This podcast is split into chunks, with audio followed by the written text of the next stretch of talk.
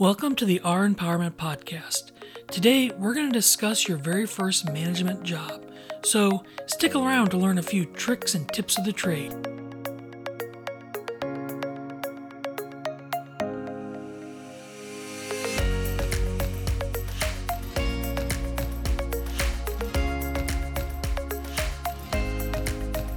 Thank you for joining us today. My name's Keith and I'll be your host. Today we're talking about something really exciting your promotion into management. You may be managing 10 people or 100 people. Either way, it's a brand new field and lots to learn. And I think that's one of the first things that are really important to remember is you're constantly learning. I know with my first management job, I started reading about management. Any book that I get my hands on just to become a better manager. Because the reality to me is you're not born with management skills. Managing is difficult. It has its highs and its lows, and you really need to hone your skill, just like a baseball player becomes better at batting or a football player becomes better at throwing. You have to become better at what you do. I know my first job I was really excited about, and I thought I was going to be this great manager, that it was just going to come naturally to me. And the reality is, it didn't. I had high staff turnover, people were unhappy. No matter how hard I tried, I just wasn't a good manager. It took me stepping back, doing some research, reading, and really learning how to become a manager for me to become effective. I'm happy to report that my staff turnover went way down once I really started focusing on managing, and I think people enjoyed working for me. So, here's a few things that I learned, and I hope you get something out of it too. First, as I started with, you're never done learning. It's so important, either about the field that you're in or about management. Always keep reading, keep researching. If that's listening to podcasts like this, or if it's reading traditional books, there's a ton of information out there, and the more you know, the better of a manager you're going to be. The next part about learning is you have some learning to do about your job. You may want to come in and start immediately making changes to whatever department you're in, but slow down.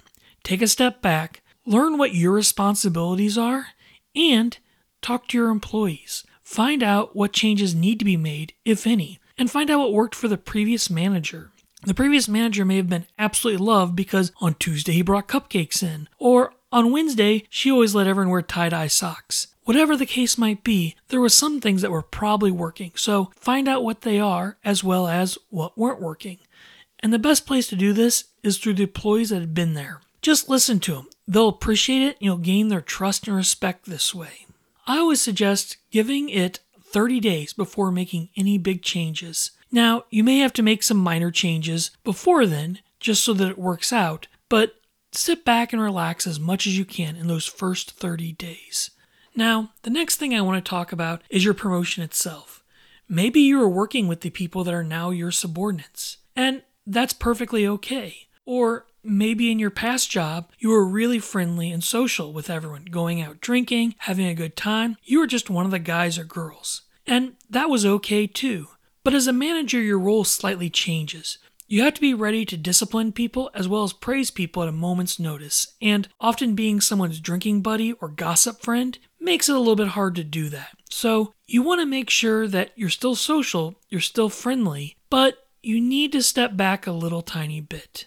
For example, you can't gossip about the other employees anymore, even if that was something you used to do with friends. And if you have friends on staff, you need to draw a line between your work self and the person that's off the clock.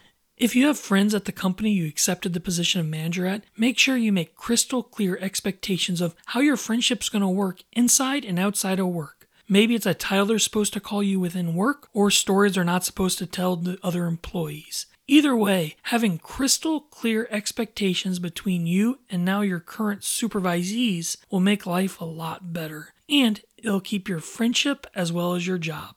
But with all that being said, it's still okay to be social. I always enjoyed talking to my employees, finding out about them, finding out what was going on in their life. I would even go out to eat with them occasionally after work.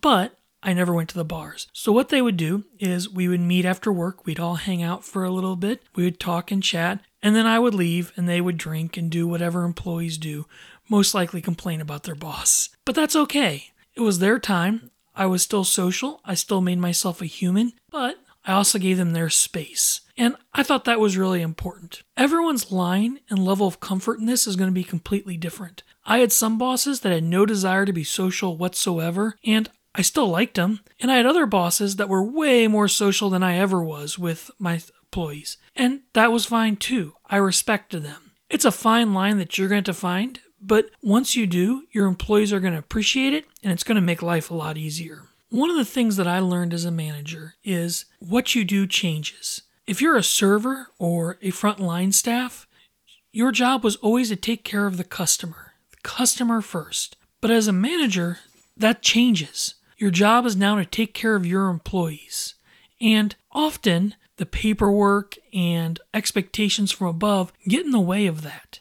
And it's your job as a manager to make sure it doesn't. It may require some extra time, but keeping your employees happy and supported is going to make the company and your life a lot better. To do this, I have a few suggestions. First, and maybe my biggest pet peeve, is whatever you tell your employees, you need to do. Period. If you say you're going to do something, just do it. It gets a lot of respect from employees when you do follow through, especially frontline staff, because they're used to hearing from management that X, Y, and Z are going to happen, and sometimes it does, and sometimes it doesn't. So make sure you follow through. And whenever an employee does come to you or to talk to you, make sure you listen. At first, this was something I was really bad about. People would come into my office and would just kind of talk at me, and it would kind of bounce off the walls, and I would hear some of it. As I became a better manager, what I started to do was put down my pen, my paper, my cell phone, or my computer, make eye contact, and just listen. There's a really cool training called Listen First if you get the opportunity to take it. But basically, what you want to do is be engaged in the conversation. If you need to, repeat it back to them to make sure that you understand and be present. Always be present. Ask questions, ask clarifying statements, do whatever you do to make sure that they know that you're listening. Another important thing that managers need to do is to be prepared to help. Often, our frontline staff can get very overwhelmed with things that are going on. It might be a rush, a deadline, or whatever the case might be. They want their manager to step up and help, even if it's just for 5 or 10 minutes. Or sometimes step up and do the dirty work. Let's be honest, every job has that one or two items everyone hates to do. Maybe it's a customer came in and threw up and someone needs to clean it up. Or Maybe it's cleaning the bathrooms after the shift. The reality is, every job has something gross. And it's not your job as a manager to do it every day or every time, but it's important that as a manager you step up and occasionally do the dirty work with a smile on your face. It's going to make the employees respect you because you're willing to help out, and they'll be happy because they don't have to do it for once. Another tip I have for you is leave your office and walk around as much as you possibly can. Now, every job has different levels of paperwork, and it's going to be more reasonable sometimes to walk around than others, but you need to do it. At least at the beginning of your shift, the end of your shift, and a couple times in between. We know that you're going to go to the bathroom at some point, so make a trip around your department just to see what's going on. This is a great chance just to check in with your employees, things, see how things are going, and help them in any way you can. You'll be amazed the respect you earn by just talking to them and being visible. Plus, it'll be great customer service because if you see something that's broke, you can fix it. If you see trash, you can pick it up. And if you see that there's a large backup and checkout, you can step up and help. It's going to improve your employee morale as well as your customer satisfaction. So get out there, walk around, and do it. It will truly be worth your time and effort. And I know what you're thinking, or will be thinking. Keith, I have so much to do. There's paperwork and deadlines, and I've got to get next week's schedule out. And you're right, those things are all there and they all exist. But you're going to spend more time replacing staff than you would ever spend just walking around for five or 10 minutes. So, as I said, just do it. Walk around, keep your staff happy, keep your customers happy, and life will be good. Now, another thing you do when you walk around is over communicate. And that is such an important skill to have because employees are often lost in what's going on. You've sat through meetings, had emails, talked to your boss several times, and you know what's going on. But often our employees below us feel powerless because they don't. There's rumors and gossip, and things are significantly worse than they really are. So when out when you're out walking around, talk to your employees. Tell them what corporate is saying. Tell them what your boss are saying. And don't forget to praise them. And that might be the most important thing you can take away from this podcast. Praise, praise, praise, praise, praise. Keep telling your employees how great they are because if you don't, they'll find someone and another employer that will.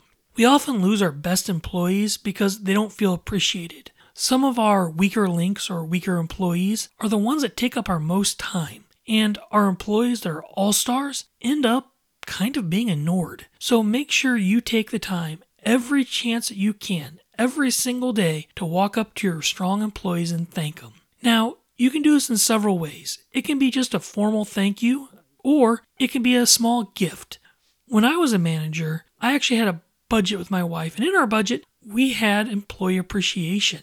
Every month, I would have X amount of dollars just to do little things for my employees. If that's bringing them coffee in the morning because they had to work a morning shift or a candy bar in the afternoon, I always tried to find unique ways to thank people. And Honestly, food was an easy way to do it. It might be a little bit different if you work in a restaurant industry, but in childcare, we don't get to leave for breaks to eat very often, so I always found that bringing food in was a huge, huge benefit to employees and that they loved it. So make sure you thank your employees. Find a way to do it, or they'll find another job. However, on the other side of things, employees aren't perfect. Even your best employees are going to make mistakes. And that's okay. That's my job as a manager to correct those mistakes, to make them a stronger employee. It's a completely different beast than the way you thank them. When you criticize people, it's embarrassing to do in front of a large group of people or even out on the floor. So make sure if you have some negative feedback or even worse, a reprimand, to do it privately. Pull them aside where no one can hear them and tell them. Giving negative feedback doesn't always have to be a bad thing. In fact, Employees appreciate knowing how they're doing. So if you have something to say, tell them. I think one of the worst things in the world is when an employee gets their yearly review and a manager stands up and says, Here are 20 things you did throughout the year that I didn't tell you about. I think that's sad. I think employees, when they go into an employee review, should know exactly what they're walking into. Employees should never be surprised about any criticism that you have during a review. So if there's a problem, you need to address it then and you need to follow up with it as well. So that way, when it comes time for review or hopefully their promotion, nothing will be a surprise to them. They will know exactly how you feel, the mistakes that they've made, and what their strengths are. It's going to make them a better employee. It's going to make the evaluation process go a lot smoother. And hopefully, it'll keep a happy employee because they know how much you appreciate them. Another way to show appreciation to employees is through training. Research has shown that most employees want additional training outside their current job, so offer it to them. It's going to keep employees around a lot longer and make for better employees. Remember, nobody is perfect at their job. We all have faults, and training helps us become better. And when we're better, our customers are happier. And that's really what we're seeking, right? Happier customers, more profit for the company. So, training is actually an investment in your company, not just an investment in the person. I hear all the time if I train them, they're just going to leave and go somewhere else. And although that's a risk, the reality is before they go somewhere else, they're going to make customers a thousand times more happy. They're going to make your company more money. And let's be honest, the main reason people leave their job is because they're unhappy, not because they're overqualified or had too much training. So focus on keeping your employees happy and keeping them well trained. You'll have a thousand times happier customers than you would if you just settled for the minimum. Well, it's hard to believe, but that brings me to the end. Now, this subject has so much to talk about. This is truly just the tip of the iceberg. And to be honest, I'm not really an expert in it, so I suggest finding someone that is. There are tons of great podcasts out there and books to read, so find one and really start honing your skill. As I said, Lee Cockrell is one of my absolute favorite authors and podcasters. He has so much insight on becoming a manager and management skills, it'll blow your mind. I know it certainly did mine. So check him out or find your own person. But either way, Keep learning, keep reading, because it's so important. From all of us here at Our Empowerment, Thank you so much for listening. And remember, it's always the darkest just before someone turns on the light.